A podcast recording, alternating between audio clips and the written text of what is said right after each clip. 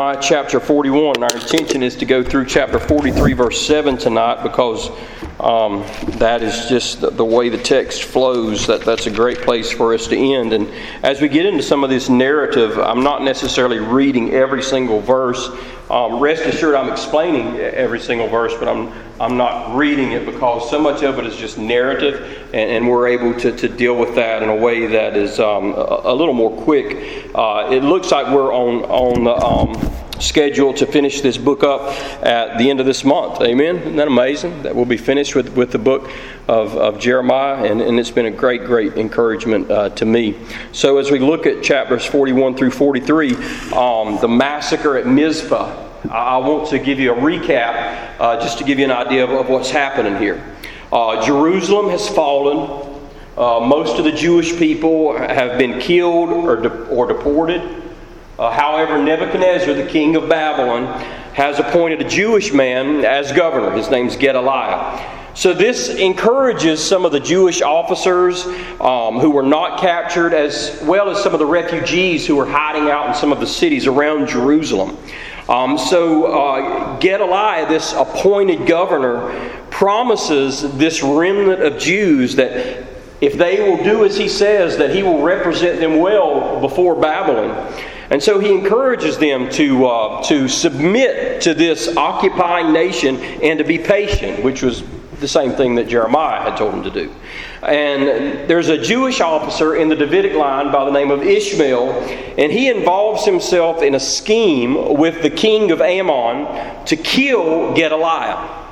And when one of Gedaliah's officers catches wind of this, he, he makes it known to Gedaliah. Gedaliah refuses to believe it. In fact, he calls this man a liar. And Gedaliah, in doing this, as we'll see tonight, makes a huge mistake in not believing this intelligence that was brought to him. He trusted the wrong man, and it's his trust in the wrong man that results in what I'll call the massacre at Mizpah. So let's begin tonight. We're going to look at the first thing we see in chapter 41 the governor of Judea and others are assassinated. In the seventh month, Ishmael, the son of Nethaniah, son of Elishama of the royal family, one of the chief officers of the king, came with ten men to Gedaliah, the son of Ahikam, at Mizpah. As they ate bread together there at Mizpah, Ishmael the son of Nethaniah and the ten men with him rose up and struck down Gedaliah the son of Ahikam, son of Shaphan, with the sword and killed him, whom the king of Babylon had appointed governor in the land. Ishmael also struck down all the Judeans who were with Gedaliah at Mizpah and the Chaldean soldiers who happened to be there. Remember that Chaldean is a word for Babylonians. On the day after the murder of Gedaliah, before anyone knew of it, eighty men arrived from Shechem and Shiloh in Samaria with their beards shaved and their clothes torn and their bodies gashed, bringing grain offerings and incense to present at the temple of the Lord. And Ishmael, the son of Nethaniah, came out from Mizpah to meet them, weeping as he came. As he met them, he said to them, Come in to Gedaliah, the son of Ahikam. When they came into the city, Ishmael the son of Nethaniah and the men with him slaughtered them and cast them into a cistern. But there were ten men among them who said to Ishmael, Do not put us to death, for we have stores of wheat, barley, oil, and honey hidden in the fields.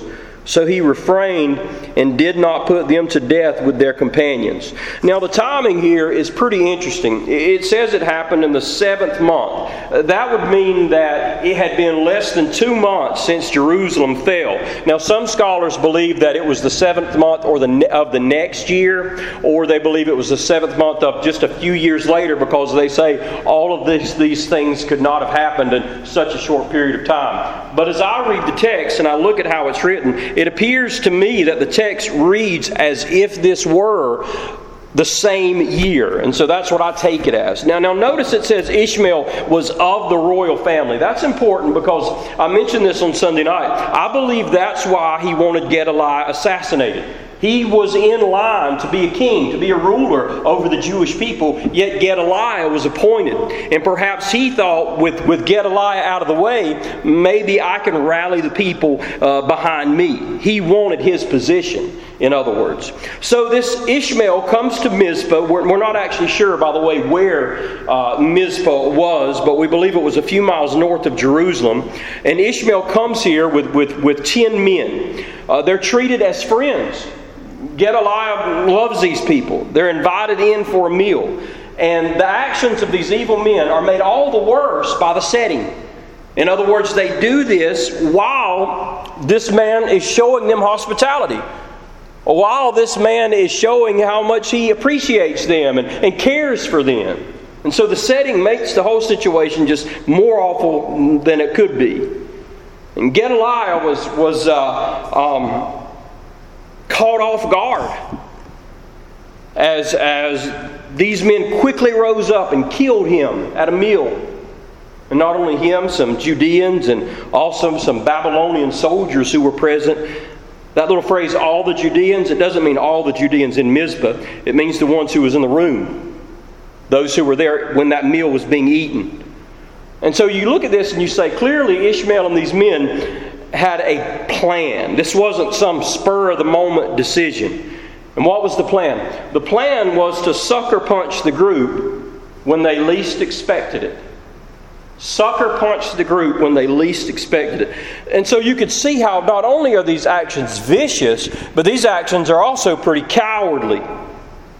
Uh, these guys don't really look like soldiers to me, they look like terrorists. That's what they appear to be. Now, now the next day, the mayhem continues. No one knew uh, that Ish- uh, Ishmael had killed Gedaliah yet. All of that had taken place in, in closed doors. So Ishmael and his men they stay in town, and 80 men arrive. If you look at the cities they were from, what you see is these are men who come from the northern kingdom. These are probably men who had been displaced. When the northern kingdom fell, certain people who belonged to those tribes were just living in different areas. And when they heard about what happened to Jerusalem, they went down to the temple to try and worship the Lord to some degree.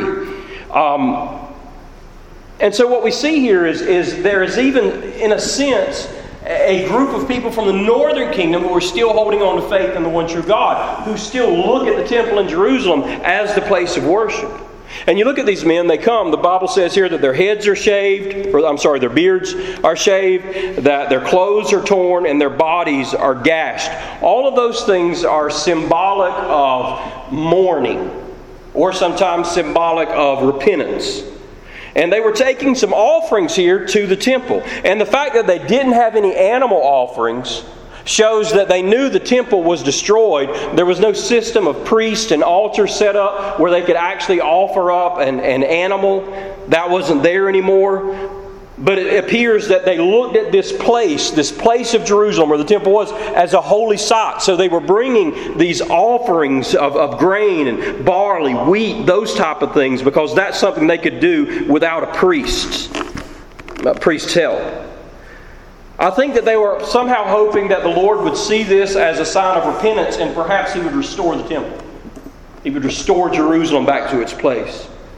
Now, I, want, I do want to point out that the, the gashing of the body here was a pagan practice that Leviticus 19 forbid. It was something that, um, uh, if, if, you remember with Elijah and the prophets of Baal and all, that, that, that, that these pagans, in order to get the attention of their God, would gash themselves in hopes that God would, would see them and, and take notice and, and, hear their prayers. And God said, Don't do this.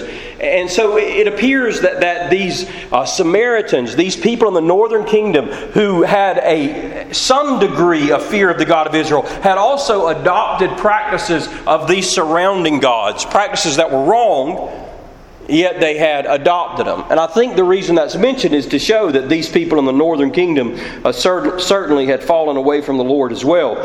But, as I said, there's still a degree of fear of the Lord in their hearts. They're coming here to the place where the temple is. Now, sadly, these men are not going to make it to Jerusalem. Look at how ruthless Ishmael is with these men. He goes out there, he sees these men, he pretends to be weeping about what's happened to the holy cities. He pretends to be glad to see them. He pretended Gedaliah was alive, and he said, Oh, you want to come see Gedaliah? We can bring you in to see the new governor. He pretended that he was going to show them hospitality. And once he and his men lured them into the city, they killed 70 of them. Now, what was the point of that? Well, maybe it was to send some sort of message to the Babylonians. You know, there's a new sheriff in town. Or maybe it was because he thought if he did this, uh, people would fear him. There should be some sort of a message of, of strength. Maybe this would help people follow him. I don't know why he did it, but he did it. And then the dead bodies of these men are thrown into a cistern at Mizpah. And this was humiliation to those who were killed, but it also had another purpose it ruined the water source. Once he threw all those bodies in that cistern, that was the water source for the town. No one could get water. Now, the only reason 10 of the men are spared is because they bargained with the murderers. They said, Look, we know where some wheat is, we know where some barley is, all, we've got all this stuff hidden. And if you spare us, we'll show you where these supplies are at. And, and, and, and, and times and famine and destruction and so much had, had happened in that region that, man, these things were valuable. And they said, okay, we'll spare your lives if you show us where this is at. And then in verses 8 through 10, Ishmael takes the uh, city of Mizpah captive. Notice how it identifies the text there. I mean, the cistern there in verse 9. Um, it identifies it as one dug by King Asa for the purpose of defense against King Baasha, who had been a king of Israel. Now, why is that important? That's important because that means that that cistern had been there for over 300 years. That cistern had been a water supply to that city for over 300 years. And in just a moment, this evil man destroyed it. And Ishmael took the people who were left at Mizpah with him. Who are the king's daughters there? Well, we're not sure what king. I think it probably just refers to women who belong to the royal line, which ironically, if these were women who belonged to the royal line, meant that these were women who were actually kin to Ishmael. So again, adding another layer to the violence of this man. This is his own family. So he immediately here he begins his escape. He takes with him all these prisoners of war, his own people, and then he heads toward Ammon because there he's going to have the protection of this pagan king. And we should probably assume that Jeremiah was with them. Jeremiah was taken captive because when you go back and look at chapter 40, verse 6, Jeremiah was in Mizpah, and in just a minute you'll see Jeremiah was there. So, in the midst of all these people he takes captive, there's Jeremiah and there's Baruch there as well. Well, after this happens, Ishmael is then pursued uh, by Jewish soldiers. We see that in verses 11 through 18. Evidently, Johanan and his men weren't far from Mizpah, and word traveled quickly about what had happened in the city. And as soon as they hear it, they take off, and it doesn't take them long. They catch up with Ishmael and these bandits. They draw near to him at a place that's called the Pool of Gibeon. This was a man made cistern, and it was a huge cistern. This is a cistern that's over 80 feet deep. This is a cistern that's been discovered by archaeologists. Uh, you, you, can see it as well. This is an unbelievable cistern, the Pool of Gibeon. And it was at this landmark that Ishmael's captives saw their rescuers coming and they said, Man, this is our moment. And they made a break for it. They turned away from Ishmael and they started running toward Johanan and all of these Jewish soldiers who were coming to rescue him. And Ishmael and all but two of his men escaped. He finds protection in the land of the Ammonites. What bothers me a whole lot about the story is we don't know what happened to him next you know, you really want to kind of have some closure about this fellow, don't you? You know, let's, somebody needs to get him. Something needs to happen. But he just kind of disappears from, from, from the text, disappears from the Bible. And so I think that we can assume that, that he probably um, found his way down in this pagan land and, and, and lived his life out there, never bringing his face around his people again out of fear of what might happen to him. And so Johanan, he takes all these people who were hostages to a city near Bethlehem. And it's this city near Bethlehem that these people who have just been rescued make a terrible, terrible decision. They say, you know what, we're going to Egypt. And what's their reasoning? Their reasoning is this the Babylonians, when they find out that Gedaliah has been killed, we're all in trouble. Even though we're innocent, even though we had nothing to do with it, Nebuchadnezzar is going to hold us all accountable. He's going to assume that we murdered the man that he set up as our governor, and we're going to be in trouble. So, the best thing for us to do is run, go to Egypt, and disappear into that land. So they already made their mind up there, but then in chapter 42, verses 1 through 6, they seek leadership from Jeremiah. They seek leadership from Jeremiah. So let's look at that, verses 1 through 6.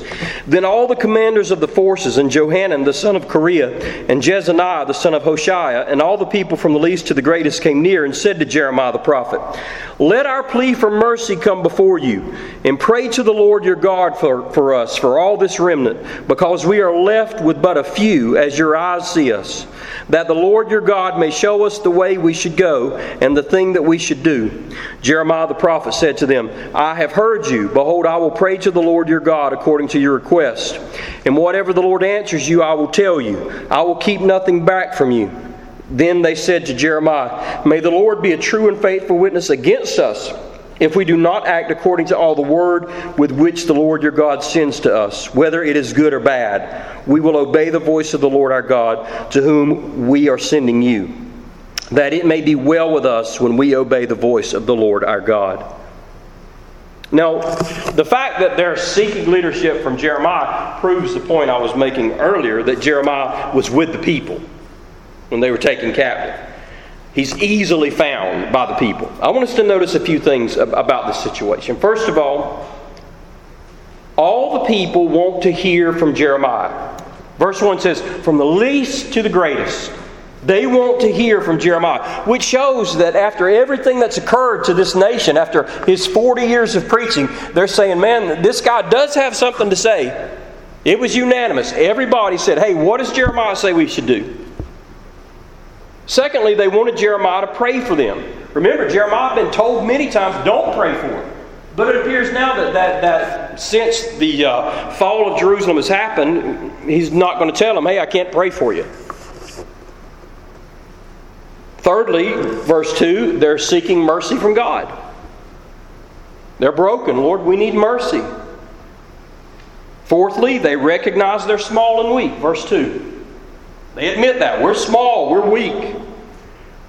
And then, fifthly, verse 3, they say that they want to go in the direction that the Lord wants them to go. Now, Jeremiah, like I said, he's willing to pray for them. But he says, Look, when I hear from the Lord, I'm going to tell you exactly what the Lord says.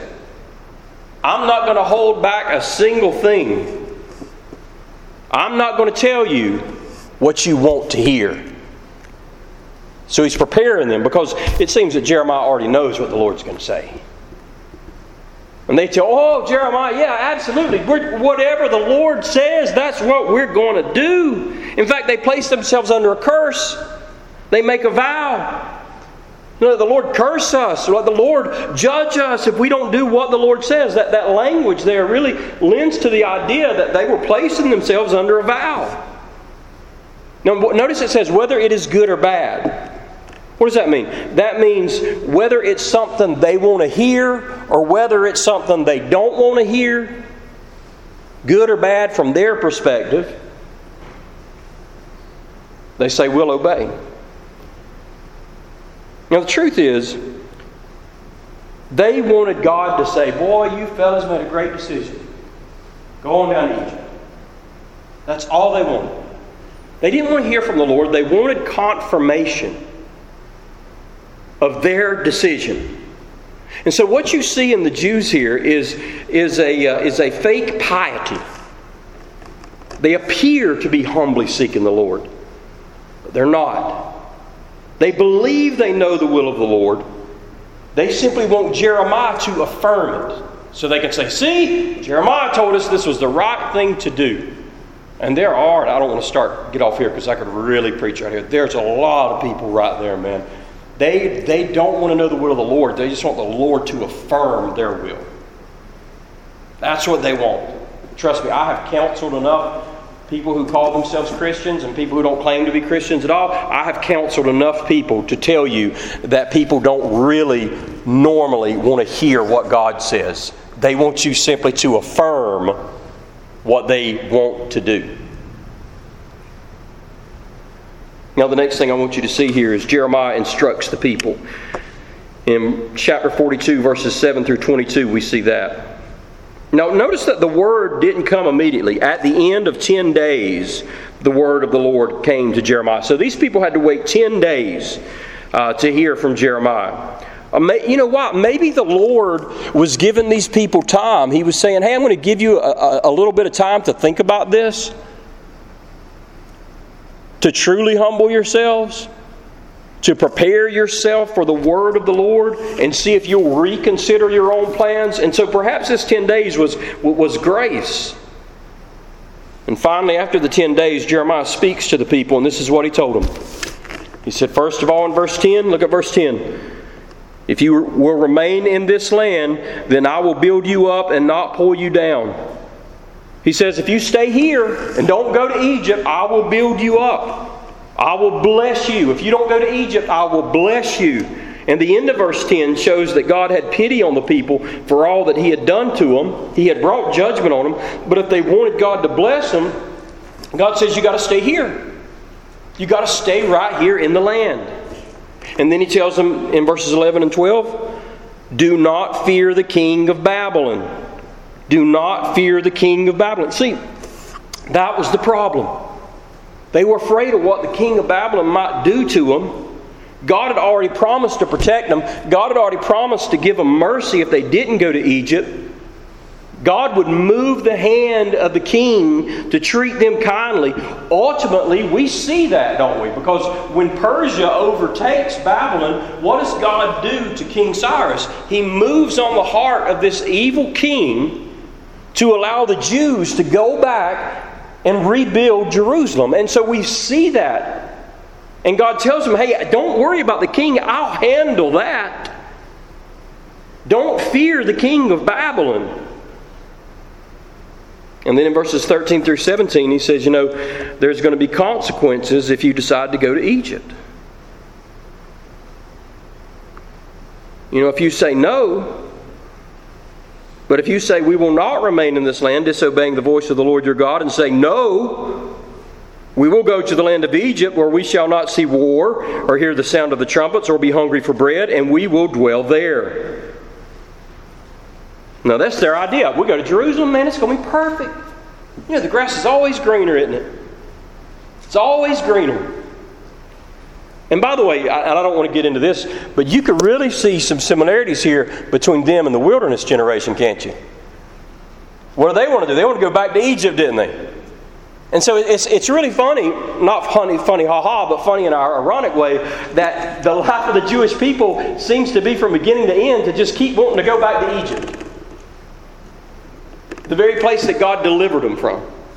But, but God says to him, He says, You say no, and if you say no to me, this is what it'll lead to. It'll lead to death by sword, it'll lead to death by famine, and it'll lead to death by disease. You know, there is no safe place when you're running from God. They think they're running from the king of Babylon. They're not running from the king of Babylon. They can hide from the king of Babylon. They're running from God. And there is no safe place. Ask Jonah. There is no safe place when you're trying to run from God. And the people needed to understand here that God is the one they should fear. God is the one who's more powerful than the Babylonians. Their fear is misplaced. Rather than fearing this pagan ruler, they should be fearing God. And in verses 18 through 22, Jeremiah firmly warns, warns the people. He firmly warns the people. He says to them, You know, if you, if you go to Egypt, you can expect the same thing to happen to you there that happened to you in Jerusalem. Notice how emphatic the Lord is in verse 19. Do not go to Egypt, he says. He says, Know for a certainty you have been warned. Now, Jeremiah already knows these people are not going to listen to him. He's among the people. He can hear the murmuring and complaining. He can see the looks on the faces. You know, when you're preaching to a people, you can tell how they're responding by looking at their faces. You really can. And, and so he, he knows what they're going to do. And he says to him, He says, You know, you asked me to pray for you, and you asked me to give you a word from God. And you told me that you would obey God no matter what He said. And He said, I did what you asked, but you will not obey God. As I said, Jeremiah, he already knew. And even though they had not said, We're going to Egypt, he says, I know what you're going to do. I can see it written all over you. And he says, You can just expect death by sword, death by famine, and death by pestilence in Egypt. You see, the plan had not changed because Gedaliah got killed. The word of the Lord was the same stay in the land, stay in the land, and wait for God to rebuild Jerusalem. Well, moving to chapter 43, we see the people go to Egypt. Look what happens, verse 1. When Jeremiah finished speaking to all the people all these words of the Lord their God, with which the Lord their God had sent him to them, Azariah the son of Hoshea and Johanan the son of Kareah and all the insolent men said to Jeremiah, You are telling a lie. The Lord our God did not send you to say, Do not go to Egypt to live there. But Baruch, the son of Neriah, has set you against us to deliver us into the hand of Babylon, of the Chaldeans, that he may kill us or take us into exile in Babylon. So Johanan the son of Kareah and all the commanders of the forces and all the people did not obey the voice of the Lord to remain in the land of Judah. But Johanan the son of Kareah and all the commanders of the forces took all the remnant of Judah who had returned to live in the land of Judah from all the nations to which they had been driven. The men, the women, the children, the princesses, and every person whom Nebuzaradan, the captain of the guard, had left with Gedaliah the son of Ahikam, son of Shaphan, also Jeremiah the prophet and Baruch the son of Neriah, and they came into the land of of Egypt, for they did not obey the voice of the Lord, and they arrived at Tahpanhes. So the promise to obey whatever the Lord spoke through Jeremiah was quickly broken. But notice how, what the leaders claim. They say, Oh, oh, you're not of the Lord. You see how quick they turned? Oh, Jeremiah, we, we need you to pray for us. We need you to tell us what the Lord wants us to do. And, and he says, and all of a sudden they say, You're a liar. And, then he says in verse 3, you're being influenced by Baruch. Baruch's got some type of, of, of, of, plan with the Babylonians, and you want to lead us back to there so, so they can kill us. So, man, at this point, they're just making stories up to, to justify disobeying God. They say Baruch wants them all killed or taken prisoner. I mean, look how far these people have gone with this. And so the military officers disobey God. They lead these people to Egypt. Jeremiah is taken, Baruch is taken, a remnant of men and women, children, women of the royal line, even. And they settled on the northern border of Egypt. Now, that's an interesting turn of events here in the book, and let's try to make it practical now as we as we near the end. Sometimes we pretend like we're ready to obey God because we think we know what God wants us to do. We assume, well, God wants me to do this, so I'm just ready to obey God. The people just assumed that the smartest thing to do was go to Egypt. Go to Egypt and they'd be safe but they were wrong. Now, if the Lord had had the same idea they had, go to Egypt, they would have obeyed God. They would have been happy to obey God. But when they realized that God had other plans, they quickly revealed that they did not have a heart that was ready to obey God. Here's our problem our problem often is we want to plan and have God bless the plans. Right? We take our daily planner out, we write everything we want to do.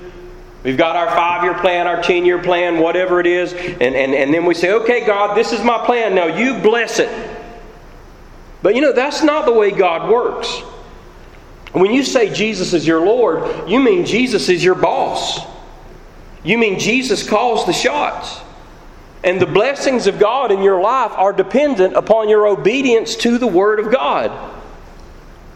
You obey the Word of God, the blessing of God's going to be on you.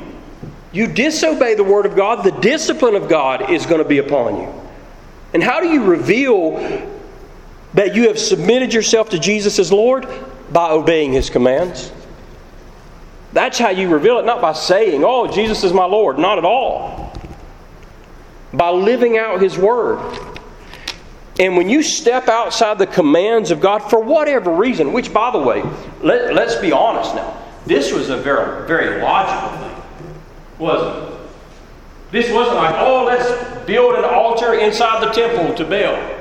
This wasn't something crazy like, you know, we, we see in the Bible. These guys are doing some things you're like, man, where'd that come from? This is something we can all say, okay, I understand. You know, Gedaliah's been killed, Jerusalem's been taken. Why don't we just go down here till things get safe and then we'll be okay? That's logical.